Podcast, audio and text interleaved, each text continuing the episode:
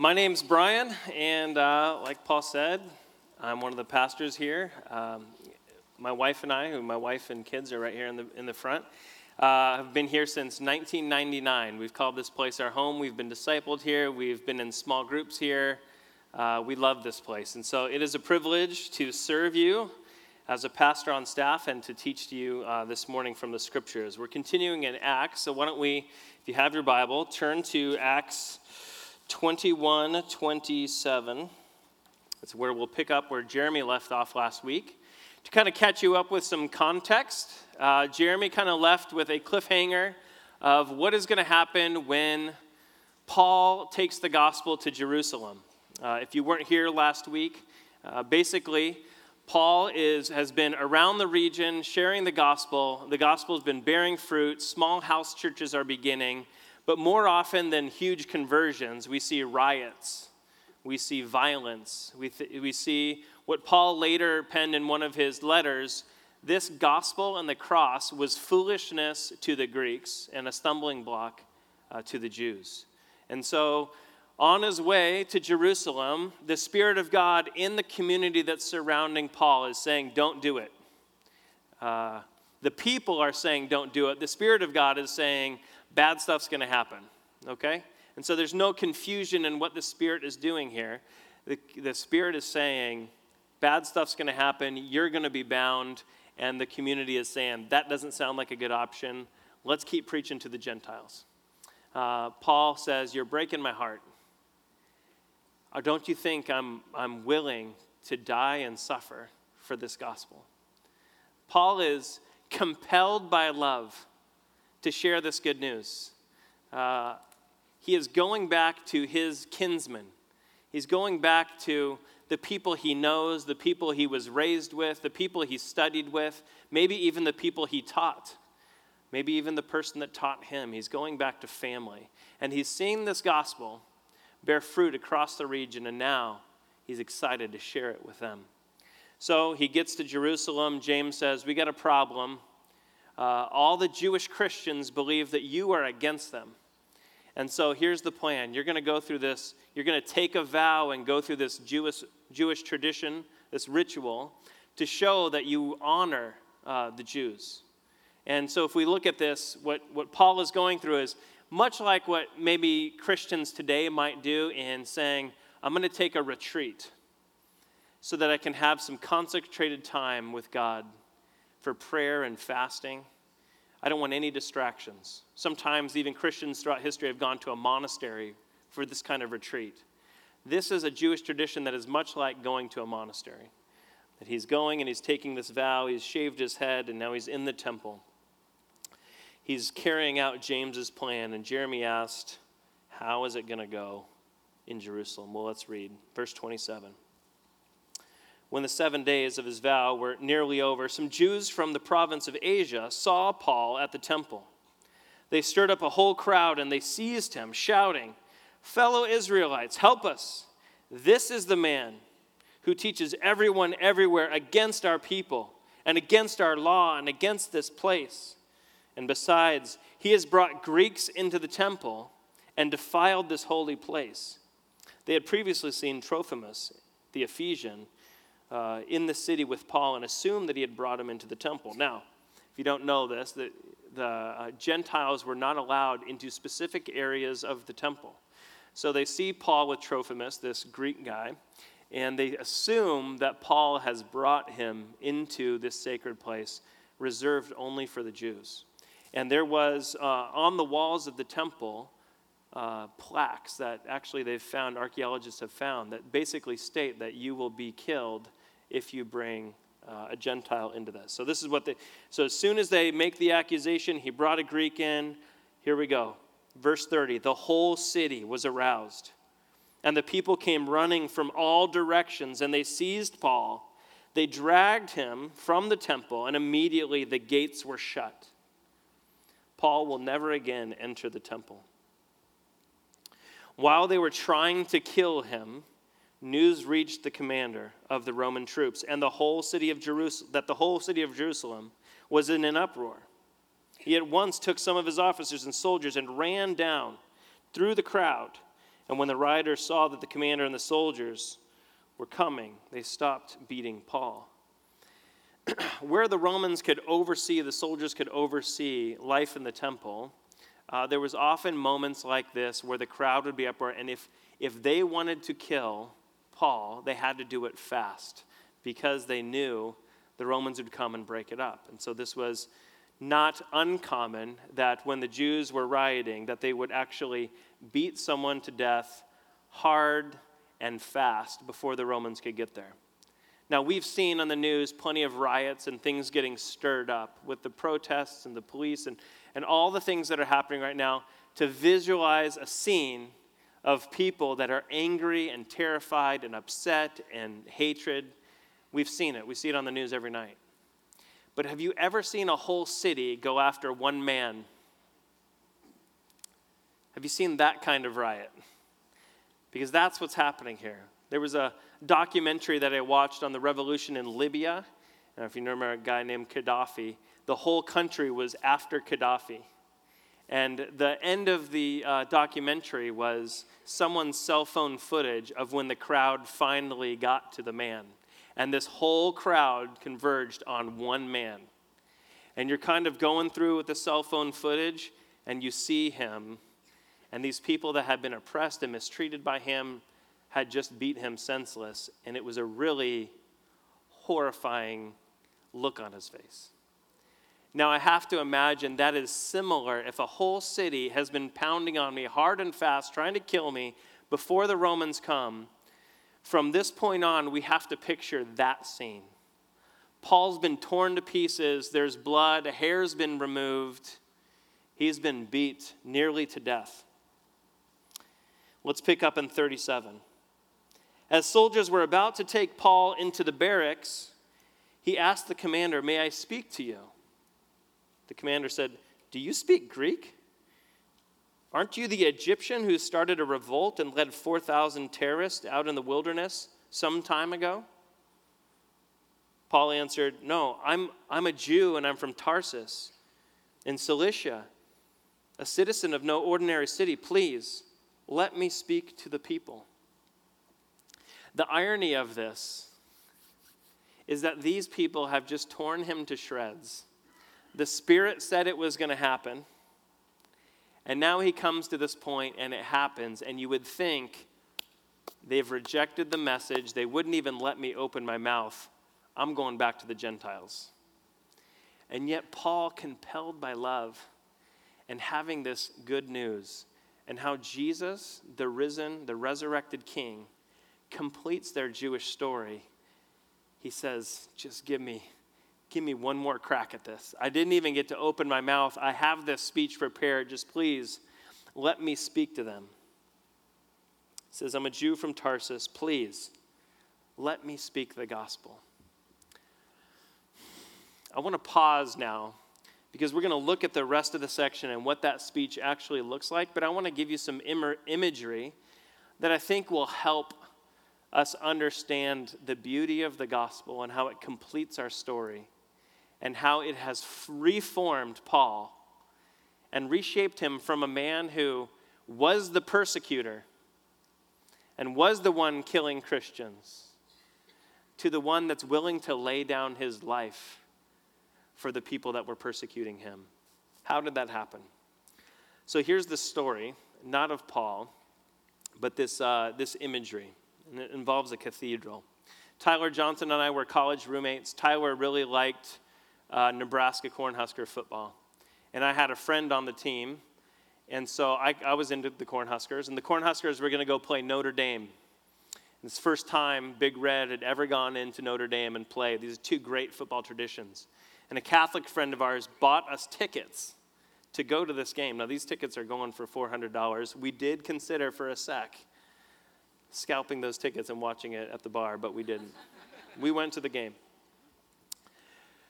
And while we toured the, uh, the campus, we went to the cathedral. And in fact, Luke Simmons, who's the pastor at Gateway, joined us. He was going to school in University of Illinois, and he drove over. And so Tyler, Luke, and I are walking around Notre Dame. We walk into the cathedral, and it was, it was beautiful. The blue ceilings were just like the purest, brightest blue you, you've ever seen. And the architecture, there was gold, and it was just everything was so clean and so shiny and so beautiful, and the stained glass was amazing. But to be honest, Protestant in a Catholic cathedral, I really, my eyes were looking for what is wrong? Where is, the, where is the idolatry? Where are they off? Where are they different?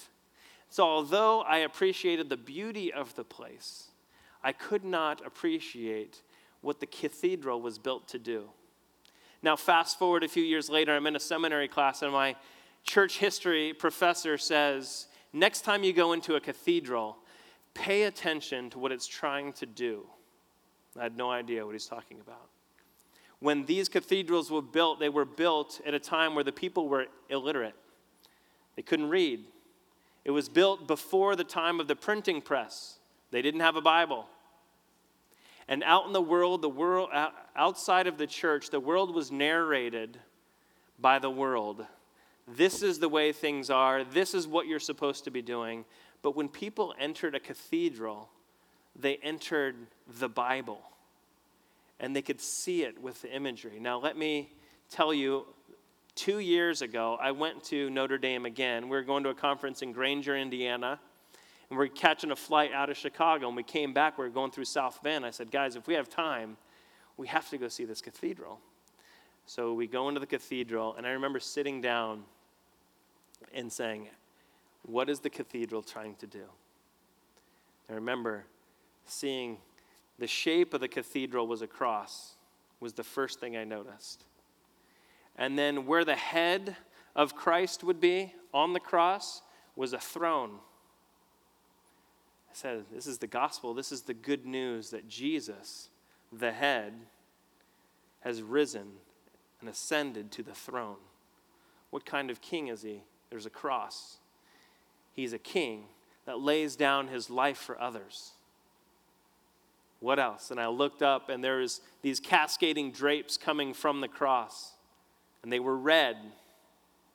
What kind of king is this that sits on the throne, that lays down his life? He's a king that has shed his blood over all those that sit in these pews.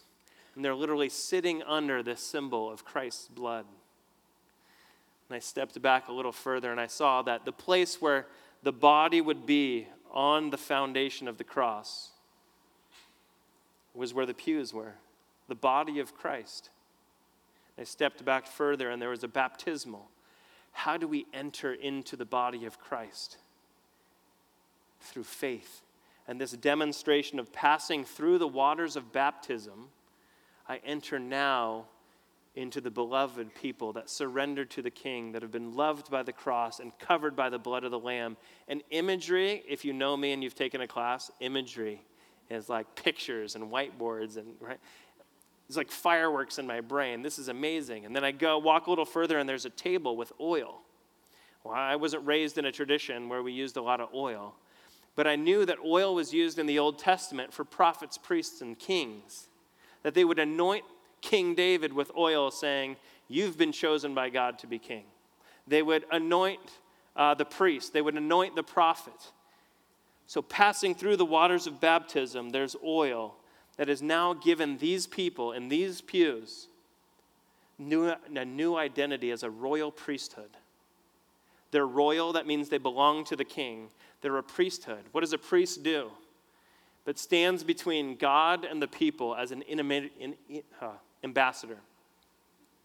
So I take the needs of the people and I go before the throne and I take the truth of God and I go before the people. This is the identity of the church. I'm just so thrilled. I wanted to stay there for hours, but we had to go. And I looked briefly at the stained glass, and the stained glass was telling the story of the Old Testament. And there were beautiful oil paintings below in these amazing frames, and they were telling the story of Jesus. And on my way out, we went out kind of the side I thought, what are at the nails? You know, this the building is in the shape of a cross. Christ is the head of the church. The body is in the pews. What are where the nails are? And we walk out near the nails of the cross, And it's story after story and paintings of the martyrs that had given their life throughout church history for the gospel. Going to this cathedral the first time, I relate to when I first came to Christ. Uh, my friend Jeff invited me to a, a, winter camp in, in junior high, and my pastor, Bob Wade, told me about the cross. And it's as if he took me to the Bible, the cathedral, now figuratively speaking, and he said, Brian, that weight of sin that you've carried with you, that separated you from God, Jesus took care of it on that cross. And he explained the blood and how it washed me clean. And I got to be a part of the church. My heart was so filled with gratitude, and I, I truly became a Christian that day. And I lived my life to try as best as I could to say thank you to God, that my life would become a living sacrifice for Jesus. But the more I came to this church, and the more I joined small groups and men's breakfasts and conferences, and people handed me CDs that had sermons on it, it was like my second trip to the cathedral. The Bible exploded and I realized that this was far greater than just my forgiveness of sins. But what this gospel was saying is this is reconciliation and restoration of me and all of creation. That Jesus died, as, as Jeremy said last week, King of the Jews, but he was resurrected, Lord over all. Now, Paul could not hear this story, the story of the cathedral. Paul, who was he, what was his name at the beginning of Acts? Saul, and we first see him, and he is the zealous persecutor of the church. And Stephen, the first martyr, is trying to lay out the story of the Bible and how Jesus is the fulfillment of the story. And Saul ends the conversation and they stone him dead. Stephen died without being able to tell the punchline of how Jesus completed his story. Now, the irony that now Saul has become Paul, and before he ever gets a word out, they say, We don't want to listen. They've torn their clothes, they've thrown dust in the air, and they won't listen. They've put their fingers in the ears and they said, We know the story. The Gentiles are not the story. Let's listen to the speech that he gives. Now, knowing that Paul has this beautiful picture of the gospel, he's seen how Jesus completes the story. The resurrected Christ is Lord of, over all creation, and I can't wait to go tell my people. Beginning of, uh, let's see, it's 2140. After receiving the commander's permission, Paul stood on the steps and motioned to the crowd. And when they were all silent, he said to them in Aramaic, their language, Brothers and fathers, listen now to my defense. Do you hear the tone? Brothers and fathers, not you fools, you persecutors and haters and murderers. Remember, Paul is torn to pieces at this point. Maybe he's got some blood wiped away, but there's swelling in his face He's been beat nearly to death. And he says, Brothers and fathers, please listen to my defense. When they heard him speak in Aramaic, they became very quiet. Then Paul said, I am a Jew, born in Tarsus of Cilicia, brought up in this city, and I studied under Gamaliel, and I was thoroughly trained in the law of our ancestors and I was as zealous for God as you are today. They said he was, the accusation was he was against the people, against the law, and against Jerusalem. And he just said, I'm from, I was raised in Jerusalem, I studied the law, and I was as zealous for God as you are today. Now, if we're watching this on our news channel and we see all of them trying to beat one of God's men carrying the gospel, and we go, man, they are so zealous for God. They are passionate about God. That's not what I would think. And yet, Paul is honoring them in their zeal and saying, I was just like you. He had gone back to the people that were the persecutors that he once was. He's been transformed by the gospel, and he says, I was just like you. I persecuted the followers of this way to their death, arresting both men and women and, show, and throwing them into prison. As the high priest over here and the council can themselves testify, I obtained letters from them to the associates in Damascus, where I went to bring these people to prisoner, as prisoners to Jerusalem and to punish them. These guys over here sent me to persecute. You can ask them. I was on my way to Damascus. And about noon, I came near to Damascus. Suddenly, a bright light from heaven flashed around me. We've heard this story before. I fell to the ground, and I heard a voice say, Saul, Saul, why are you persecuting me? Who are you, Lord? I asked. I am Jesus of Nazareth, whom you are persecuting. He replied, My companions saw the light, but they did not understand the voice of him who was speaking to me. What shall I do, Lord? Interesting that Paul, in the, in the first scene that we see him in Acts, has no question. He knows what's right, he's proud. Now he's been struck blind and he's humbled, and he comes with not answers, he comes with questions. What shall I do, Lord? Get up, the Lord said, and go to Damascus. There you will be told, yet you have been assigned, you, you will be told what you have been assigned to do. My companions led me by the hand into Damascus because the brilliance of the light had blinded me. And a man named Ananias came to see me. He was a devout observer of the law. He was a good Jew. And he had a good reputation amongst the Jews living there in Damascus. And this Jew came to my aid. And what did Ananias do? He welcomed Paul into the cathedral. He brought him into the Word of God and he showed him how Jesus, the King, who laid down his life and was resurrected on the throne, pouring out his blood to wash the sins of the body, has created the royal priesthood, how that Jesus is completing the Old Testament story. Ananias brought Paul in because Paul had been humbled. Then he said, The God of our ancestors has chosen you to know his will and to see the righteous one and to hear the words from his mouth, Messiah, straight from his mouth. You will be his witness to all people.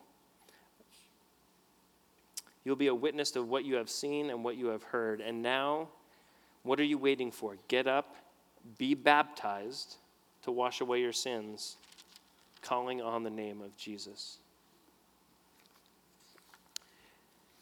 My professor said evangelism is much like entering into the cathedral. Uh, that at the moment that I realized I needed forgiveness of sins, my pastor was there to show me in the cathedral the cross. And I found it very difficult to evangelize. I know, shake your head if you found it very difficult to evangelize. To bring my friends into the cathedral, into God's Word, how much would you covet the opportunity to bring them into a class, your unbelieving family, and to say, let's just start from the beginning? And like looking at the stained glass of the cathedral, we could walk through the significance of the garden and life with God and shalom and harmony the devastation of believing a lie and the world being turned upside down by sin and the destruction. But God sent a promise to Abraham, and to be able with your friends to work all the way through the Bible. And then to go back and look at the paintings of Jesus' life and tell the story of Jesus and what kind of king do we serve and what did he do? He went towards the widow, he went towards the lame, he preached good news. Wouldn't that be great? I've never had that opportunity. Brian, would you please tell me everything that's in the Bible that answers all my questions? If you're in this room and you're not a believer and you have that question, would you please ask that to me so we can spend some time together? more often than not, I come across friends who are not feeling the weight of their sin. They're feeling the weight of cancer. They're feeling the weight of kids that have gone astray. They're feeling the weight of politics that have gone mad. They're feeling the weight of racism, of disunity. Those are my friends, and that's what they talk about. And I want you to see that bringing somebody into the gospel does not have to be through the door that says you're a sinner and you need that cross. Now, some of you, I just saw Knuckles go, are you picking up stones? In Acts, Paul doesn't do that. In Acts, Peter doesn't do that. They enter in through the door and say, Let me tell you how the gospel answers your question. Your community that you said Zeus, uh, Zeus and Hermes has cursed your village because they showed up and you didn't recognize them. Paul and Barnabas do not say, You are sinners and you need the cross of Christ to be forgiven. Instead, they say, You know, when they did a miracle, they lifted up Paul and Barnabas and they said, Zeus and Hermes are back. We have to recognize them. We have to worship them. Maybe they won't curse us anymore. And Paul and Barnabas go, Hold on a sec. No, let me tell you about the God who, although you ignored him, did not curse you, but he has blessed you. He has still sent rain to your village that has grown your crops and provided for you blessing, even though you've ignored him. Unlike the story that you believe out there that says that Zeus and Hermes have cursed you, the true story in the Bible, in this cathedral, is that there is a God you've been ignorant of that has blessed you. And Paul and Barnabas bring them in the side door. And what do they get once they're in there? The full story, right? To the Greeks, I see that you're a religious people. There's images of God that you worship all over the place. There's one that's an unknown God. I'm here to tell you about the unknown God. Does not start the conversation with you're a sinner. You need to feel the weight of your sin and you can be forgiven. In the side door, he brings them into the cathedral to say, Let me tell you how your story is complete. There is an unknown God, and this unknown God sits on a throne. How did he get on that throne? That God was the creator and was rebelled against.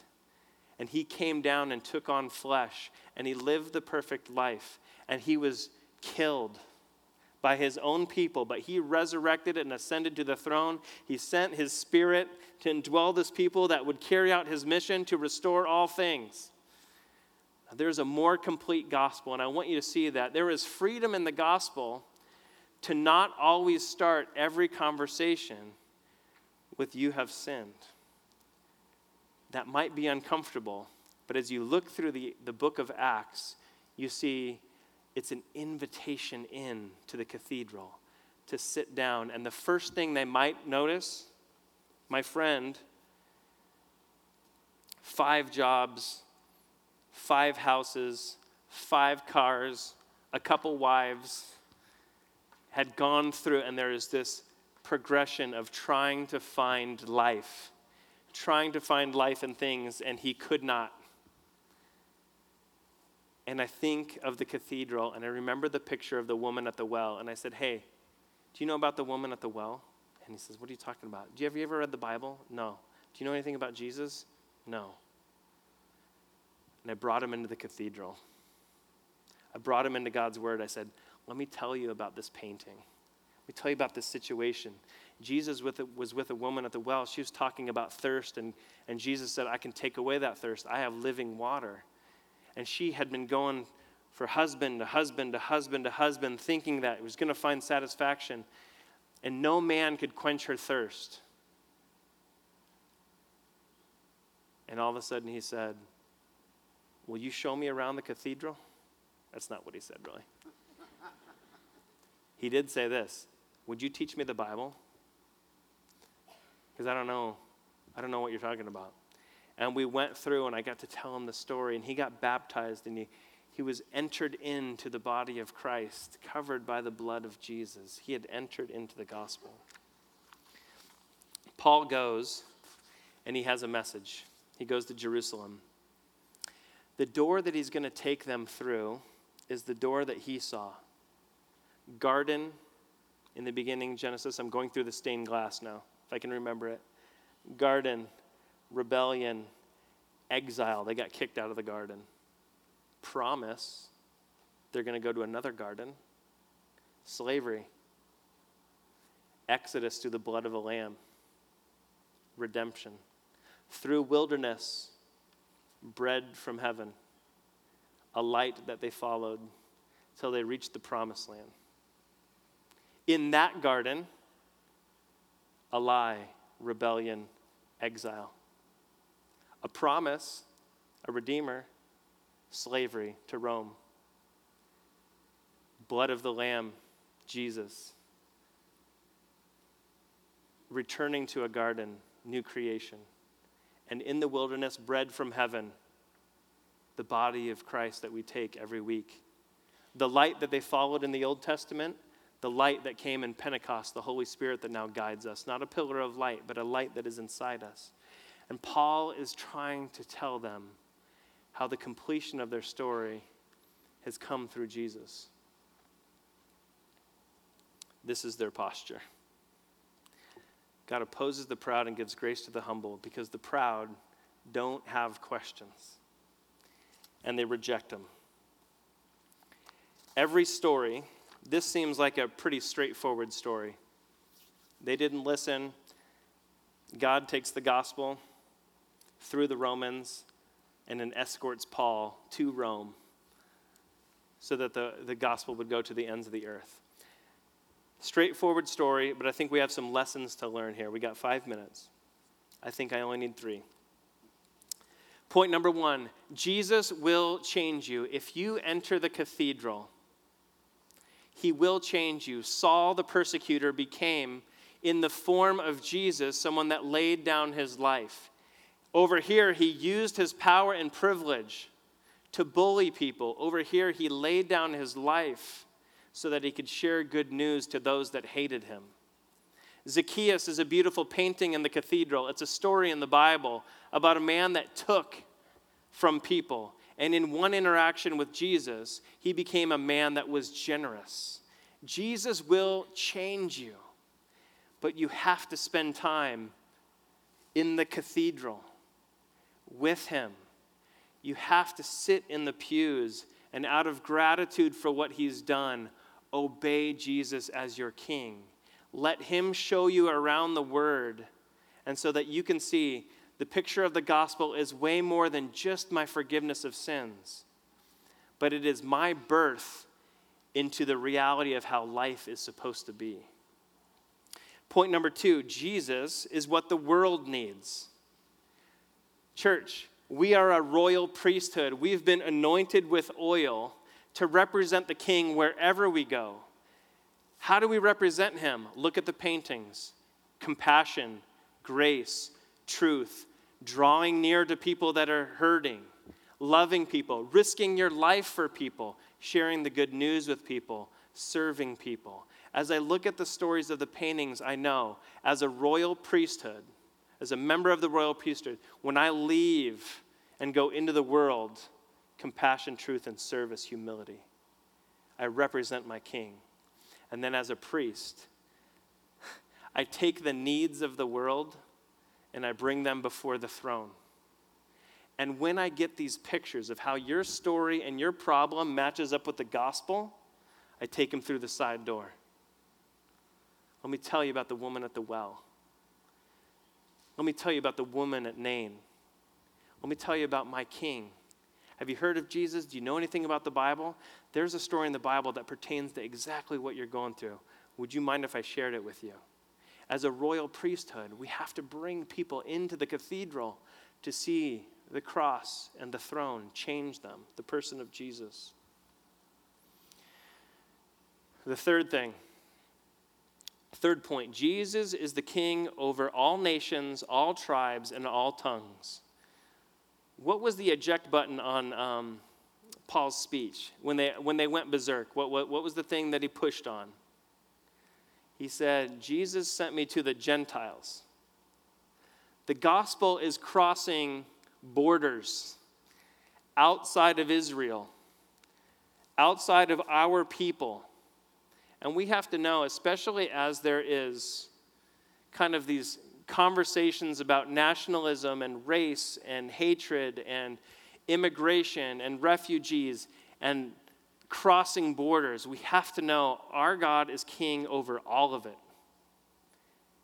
And if we look in the cathedral, the, the painting on the ceiling is of every nation, tribe, and tongue, every colored skin, every ethnicity is making its way to the throne of Jesus. And he is reconciling with unity a beautiful tapestry of humanity. And today we're a picture of that as we live in unity with one another from all nations, tribes, and tongues. The last point you can be zealous for God. This is important. You can be zealous for God or appear to be zealous for God and completely opposed to what he's trying to do. Paul says, I was zealous for God just like you and yet they were standing in opposition of what God was doing in the world. When you get on social media, and it's a firestorm of hate and like frustration, step back and ask yourself Have I been informed by the cathedral? Is what I am writing right now a part of the royal priesthood? Is it come from here? Or am I like the Jews that, appearing to be zealous for God, I am casting stones at the people that are trying to tell me this is how Jesus fulfills the story? When we engage in social issues and hard things, wisdom is hard. It is hard. Come together with brothers and sisters and get in this thing. Know this thing. Dwell with Jesus in this thing. Pray to Jesus in this thing. And then take a humble posture that doesn't say, Don't, you can't tell me, I know the truth. But says, How do you see it? Tell me from here. How do you see it? What stained glass image pertains to this? What painting of Jesus pertains to this? What mural, what symbol, what part of the gospel is telling us how we should proceed in these times? And only then do I think we'll be a faithful priesthood in the midst of these difficult times. Let me pray for us. Father, more than anything else today, I pray for a spirit of humility in our church that comes from gratitude for the cross. That you are on the throne and we are not. And we exit these doors and we hear a different story. But coming into your word, you tell us the true story of the world and it's there we find Jesus on the throne.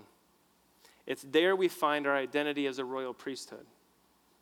And like Paul, I pray that we would be people that would love our neighbors so much that we would take their needs before your throne, that we'd take their concerns and we would usher them into the gospel and we would get to share in a way that connects with their life so that they might sit in those pews and be covered by your blood and be restored as a human being, that you might be honored and glorified, and your name might be hallowed in our city.